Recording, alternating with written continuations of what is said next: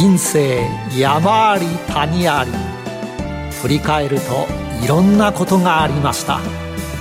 あの経験がなければあの人との出会いがなければ今の私はありません。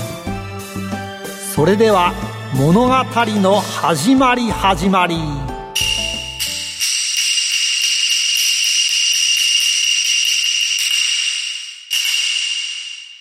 企業トップが語る人生波乱万丈。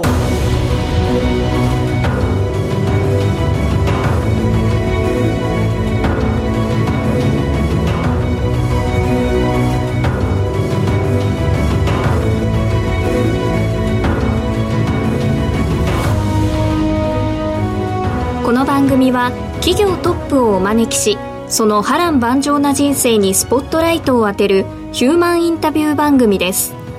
トップに上り詰めるまでのライフストーリーからどんな人生のヒントが得られるでしょうか。進行役は辻るなが務めます。それでは番組の案内人をご紹介します。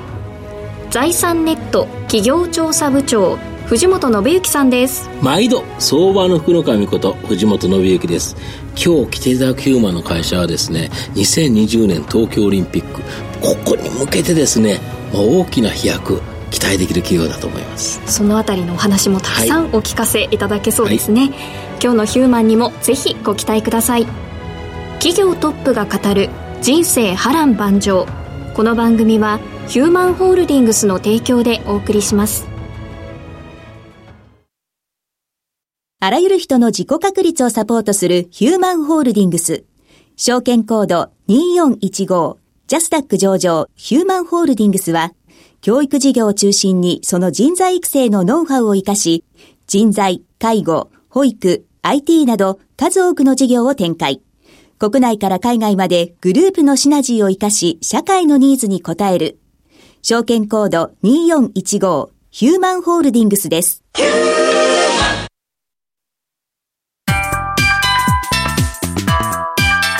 稲葉ヒューマン古今東西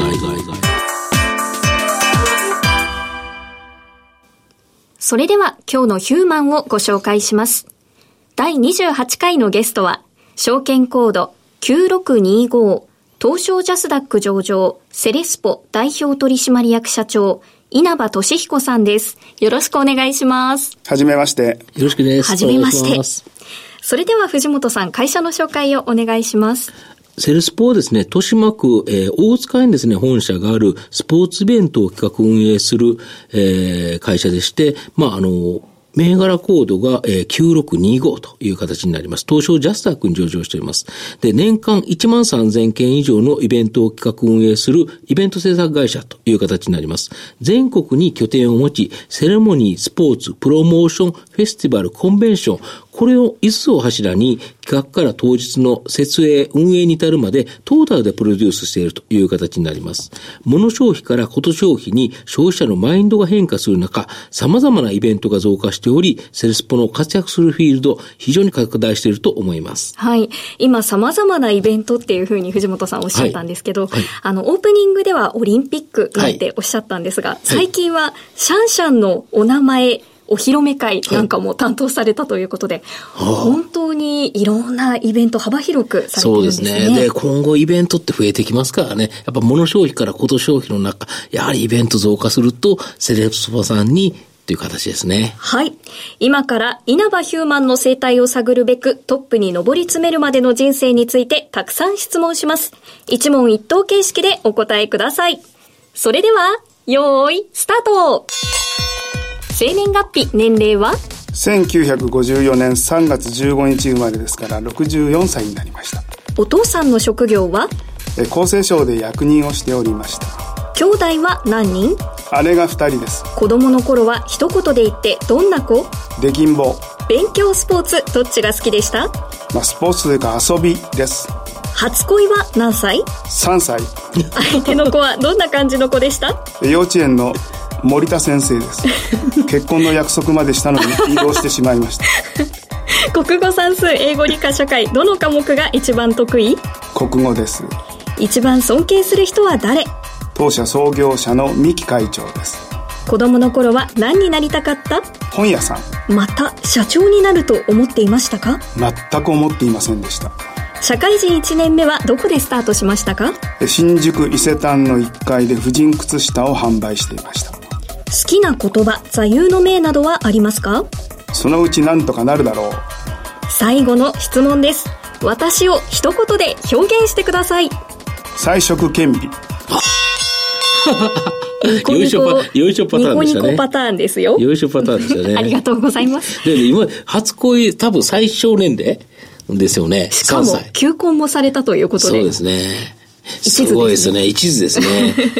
では、本題に入っていきましょう。はい、あの、社長ですね、中学時代にテニスに打ち込まれたそうなんですけど、はい、どんな感じだったんですか？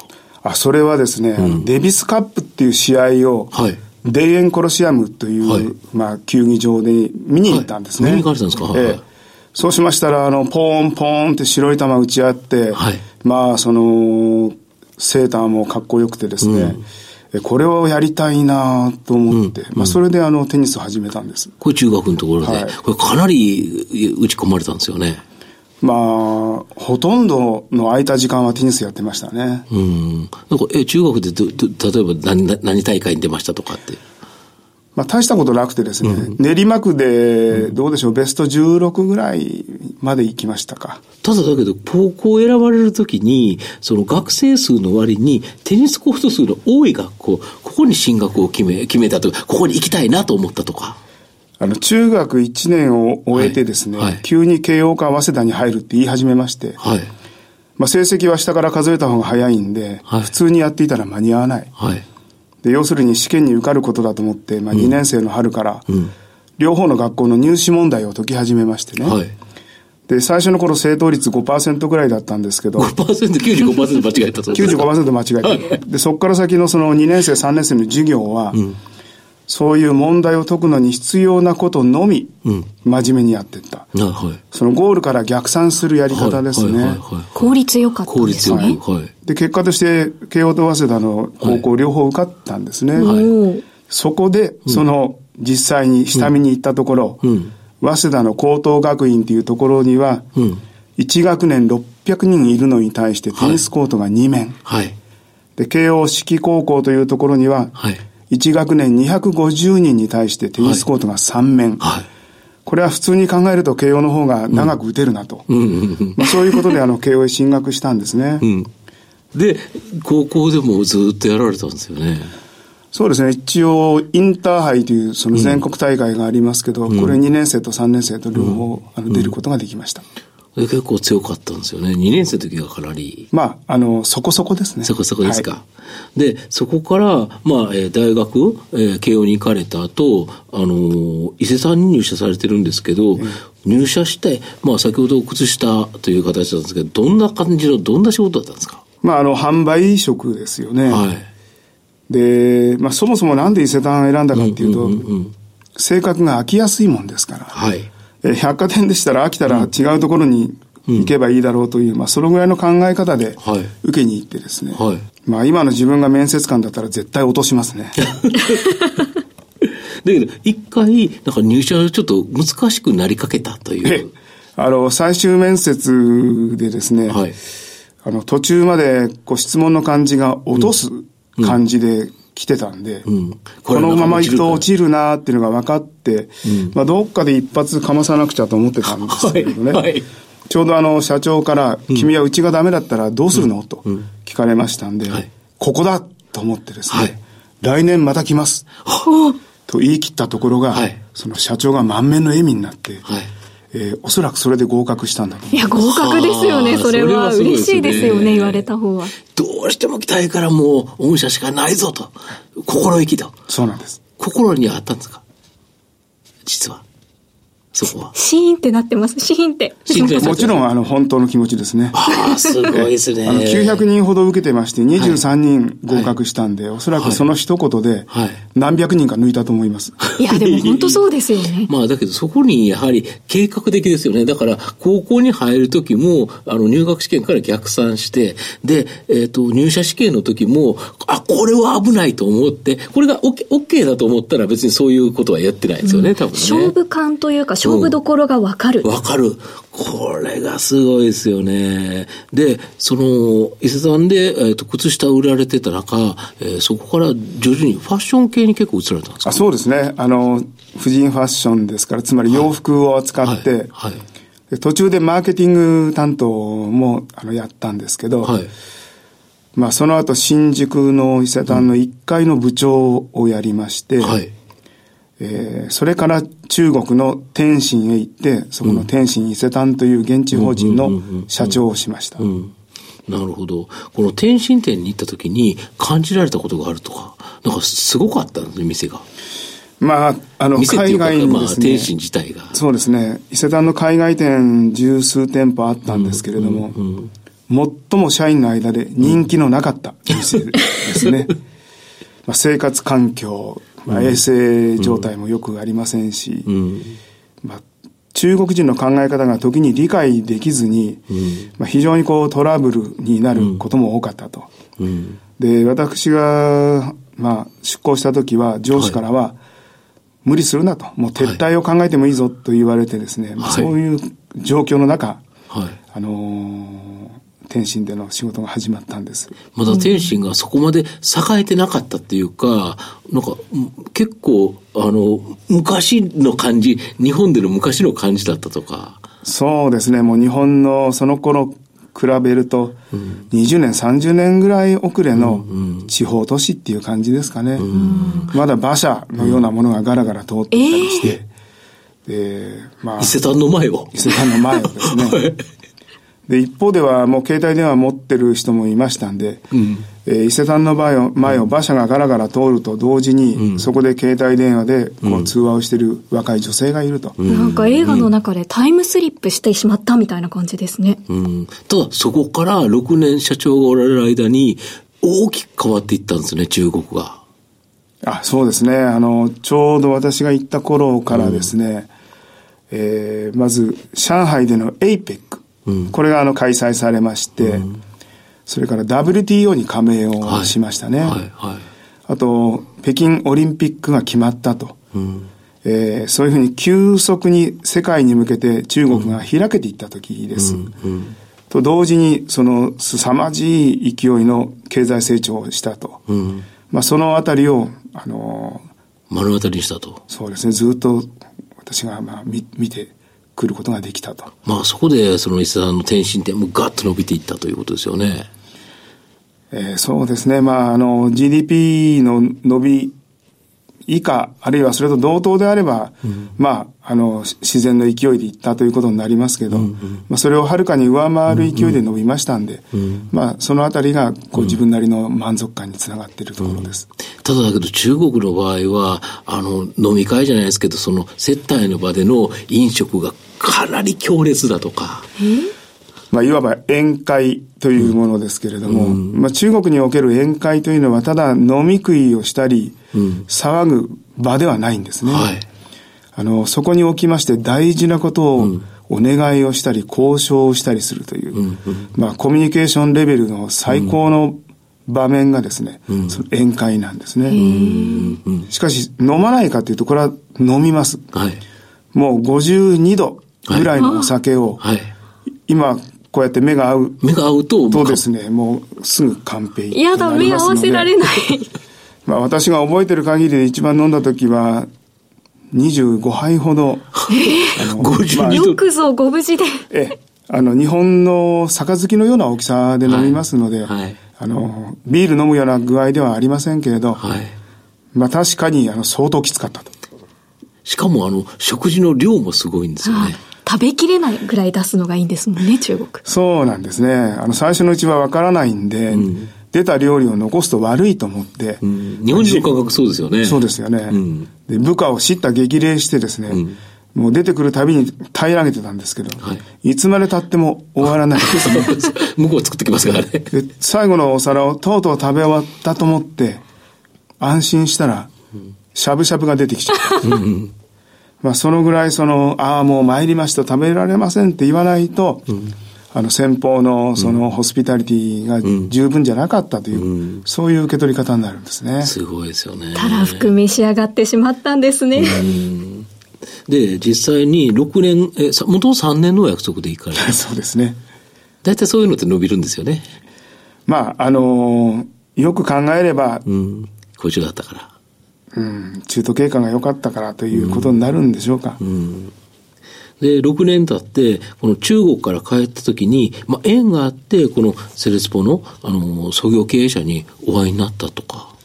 え、あの、当社の創業者である三木会長は、はい、まあ、私の親ですとか、姉とは、親交がありまして、はい、で私は、あの、年が離れてますので、ほとんど知らなかったんですね。はいはい、ただ、ある日ご連絡いただいて、はい。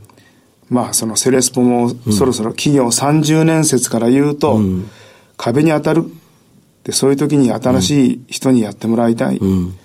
まあ、好きにやっていいから、ちょっと君やらないかっていうふうに言われまして、まあ私はようやく日本の伊勢丹で働けるかなと思って、あの帰ってくるところだったんで、まあそれなりのポストも見えてましたんで、お断りしてたんですが、はいまあ、会長の人間としての、その、魅力ですね。うん、まあ、それと熱意に、打たれまして、うん、まあ、それでやると言ってしまったわけですね。なるほど。で、百貨店からスポーツ、イベント、様々なことの、この政策っていうのは、だいぶ違いますよね。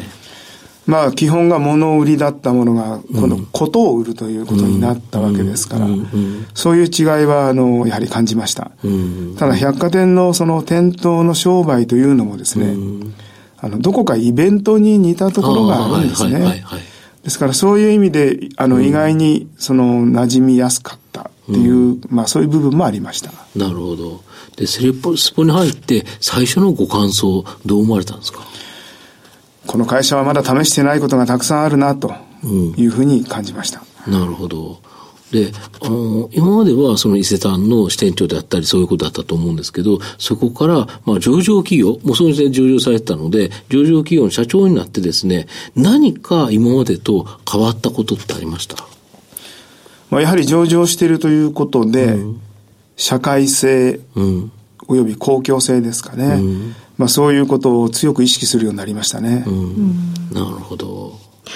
御社はいろんなイベントをされてると思うんですけど、セレモニーからスポーツからいろいろあると思うんですが、今までやったイベントの中で一番印象に残っているものって何ですか？そうですね、あの、まあ、セレモニーの分野に入りますけれども、はい、あの天皇皇后両陛下がお見えになるような、はい、まあ、式典を、行幸系行事と言いますけれども、はいまあ、その行幸系行事の中で、まあ、国体の開会式っていうのがありまして、はいはい。はい、で、この開会式を、その、受けた後に、うん、関係者の、その、ちょっとした慰労の会があってですね、はい、まあ、その会に、その両陛下がお見えになって、で、開会式を担当しましたということでご挨拶をしましたら、うん、えー、まあ、今日の開会式が良かったですねという言葉をかけていただいた。まあ、それが一番印象に残ってます。天皇陛下に声をかかるなんて、普通ないですもんね。ないですね。これはやっぱりすごいですよね。逆に言えば、その国体のその開会式をできるということは、本当何でもできますよね。まあ、ありとあらゆる何でもはできませんけど、うん、大抵のことはできると思います。そうですよね。逆に、これは一番ユニークだったっていうのは何かあるんですか？まあ、シャンシャンのその、命名シャンシャンもすごい人気だったでしょうそうですね。あの、まあ、シャンシャンに関しては、いくつか、あの、そういうイベントをお引き受けしてまして、うん。はい、まあ、やはり、担当者自身が、うん、その、イベント、あるいは式典の準備をしているうちに、どんどん楽しくなってしまう。まあ、あの、そういう部分がですね、はい、あの、ユニークといえばユニークかなと。まあ、仕事なんですけど、なんか途中からこう、楽しいことにそれが転換してしまうっていうんでしょうかね。まあ、可愛いものを、あの、頻繁に見る機会がありますから、気持ちが浮き立つんだと思いますけど。なるほど。やっぱそういうところがいいですよね。逆に社員がそこも楽しめるからこそ、いいイベント、あれが運営できて、逆にそこに思い入れがあるからこそ企画もできるんですよね。ここまでは稲葉さんの過去を振り返る稲葉ヒューマン古今東西をお送りしました。稲葉ヒューマン現在未来ここからは現在未来のお話を伺っていきます。まずあの御社にとって人とは何でしょうか？そうですね。当社にとって人というのは最も大切な資源、であり、資産でありますね。宝ですか、はい。そうですよね。まあ、今40周年ですけれども、はい、これが50周年、60周年と伸びていくには、うん、まあ、それを実行する、可能にする人が必要ですね。今、人っていうテーマがあったんですけど、これから中国人の方が増えていったり、あるいは女性が社会進出してきて、こう、ダイバーシティの時代になっていくと思うんですが、あの、稲葉ヒューマンは中国人の方とうまく付き合うコツも、あと百貨店にいらっしゃったということで、女性とうまく付き合うコツもご存知かなと思うんですが、どうですか？まあ、その、中国人、日本人の間にいろいろこう分かり合いにくいことがあると。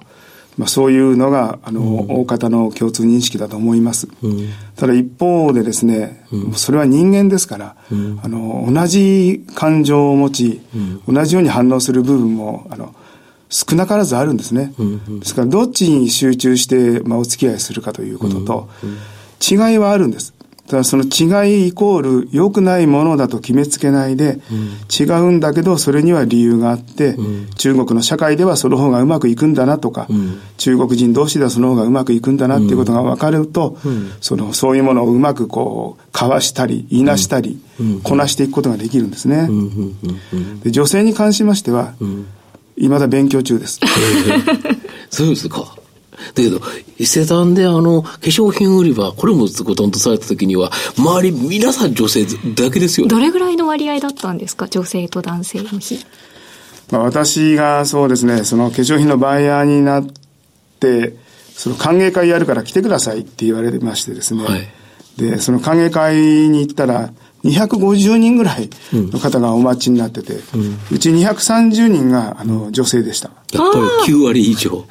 そう、すごいですよね。あと、御社、あの、4月に、まあ、当然入社されたと思うんですけど、新入社員全員のですね、もう名前と略歴、これをですね、暗記してご紹介されたとか。すごい。え、あの、最初に、うん、まあ、普通のご挨拶、入社式の挨拶をしてから、一、はいはい、人ずつ立ち上がってもらって、うんうん、まあ、フルネームを読み上げ、学生時代にしてきたこと、最終面接の印象ですね。はいはい。まあ、それを語ります。で、その間、メモも何も見ませんし、まあ、目線は上に上げたままですね。はい。で、まあ、自分がもし新入社員だったら、どういうことが起きたら嬉しいかなっていうことを想像して、まあ、社長が自分のことをきちんと覚えてくれて、みんなに紹介してくれたら嬉しいかなと。いや、嬉しいですね。そういう気持ちで始めたものですね。これだけでプレッシャーかかりますよね。一人だけ忘れちゃったら、ちょっとその人かわいそうですもんね。もうこれはもう前の日から当日の朝、実は非常に緊張しております。そうですよね。いやでもすごい辛いことがあっても、社長が言ってくれたから頑張ろうっていう気持ちに新入社員だったらなりますよね。あと、社員のお子さんがこの小学校に入学されるときに、お子さん宛てにひらがなでお手紙を書かれるとか。そうですね。あの、メッセージカードと食事券をお送りしておりますけれども、はいあの、子供さんが自分宛てに来たことを喜んでくれて、うんうん、ひらがなを、うん、まあ、たどたどしく、一字ずつ読み上げるそうです。そうすると、親の方もですね、嬉しくて、まあ、胸が熱くなったりしてですね、あの、とてもありがたいというふうに報告してもらいました。で、これもその先ほどの入社式も、やはりお客様の立場というか、ユーザーの立場というか、その、まあ物事を受ける立場で、その考えて、まあ、投げ手が受け手の気持ちを考えて、それでこう、差し上げるものを調整していく、まあ、顧客起点って言ってるんですけれどもね、まあ、それの実践した、あの、二つの例ですね。なるほど。優しい気持ちになりますね。うん、セールスポを何か一言で表現するとどういう会社ですか？イベントソリューションパートナー。なるほど。これが2020年東京オリンピックに向けて、なんか面白い展開があるんですか、やっぱり？まあそうですね。これからのその、2019年にまずラグビーのワールドカップああ、そうですね。はいはいはい。で、2020年にはご存知の通りなんですが、うんうん、まあ、これから来るのは私たちの会社にとっては潜在一遇のチャンスですね。うんうん私が社長を引き継いでから売上が50%拡大しておりますけど、はいうん、まあ、そこからさらに、うん、あの伸びるチャンスが来るわけです。もう非常に楽しみにしながら、うん、まあ、準備怠りのないように今、あのいろいろとやってるところです。着々とという形ですよね。はい、なるほど。10年後の稲葉社長は何をされてると思いますか？練馬区在住のおじさんやってると思います。まあ、陰ながらセレスポの躍進を応援していると思います。引退されちゃうんですか ?74 ですよね。もう十分だと思います。あの、セレスポの、あの、本質は、イベントスポーツの形をしていることだけれども、うん、心に区切りをつけることっていうふうにホームページに書いてあったんですけど、あの、新入社員の方の経歴を覚えていったりとか、うん、小学校入学するときに、こう、ひらがなでお手紙を書くとか、本当にその言葉通り社長が体現されてるんですね。そうですね。今、あの、バーチャルですとか、いろいろその、まあ、あの、仮想の世界、ネットの世界が、まあ話題になりますけど、うん、やはり人間生きていく上では、そのリアルなもの、うん、特に感情的な、あの、ことで、うん、その、まあ、心が動いて、ものがそれにつれて動いていくっていうことがあると思うんです。ですから、一回一回区切りをつけてまた前に進む、まあそういうためのその式典でありイベントなのかなというふうに理解してるんです。今日のゲストは、証券コード9625東証ジャスダック上場セレスポ代表取締役社長稲葉俊彦さんでした。稲葉さん、ありがとうございました。ありがとうございました。どうもありがとうございました。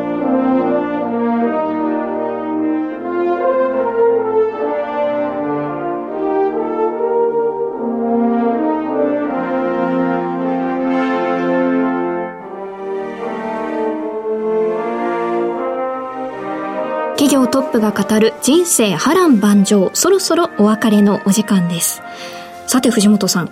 あの稲葉ヒューマンですけどひょうきんな一面もあり、はい、あの表情とかがねちょっと私たちの、こう様子を伺いながら見る目線とかちょっとひょうきんなところもあったり、あとはやはり心の奥の優しさが垣間見えるような会話でしたよね、だと思いますね。これはちょっとすごいなと思いますよ。はいえー、番組をお聞きの皆さん、この番組はリスナーの皆様と一緒に作り上げる番組です。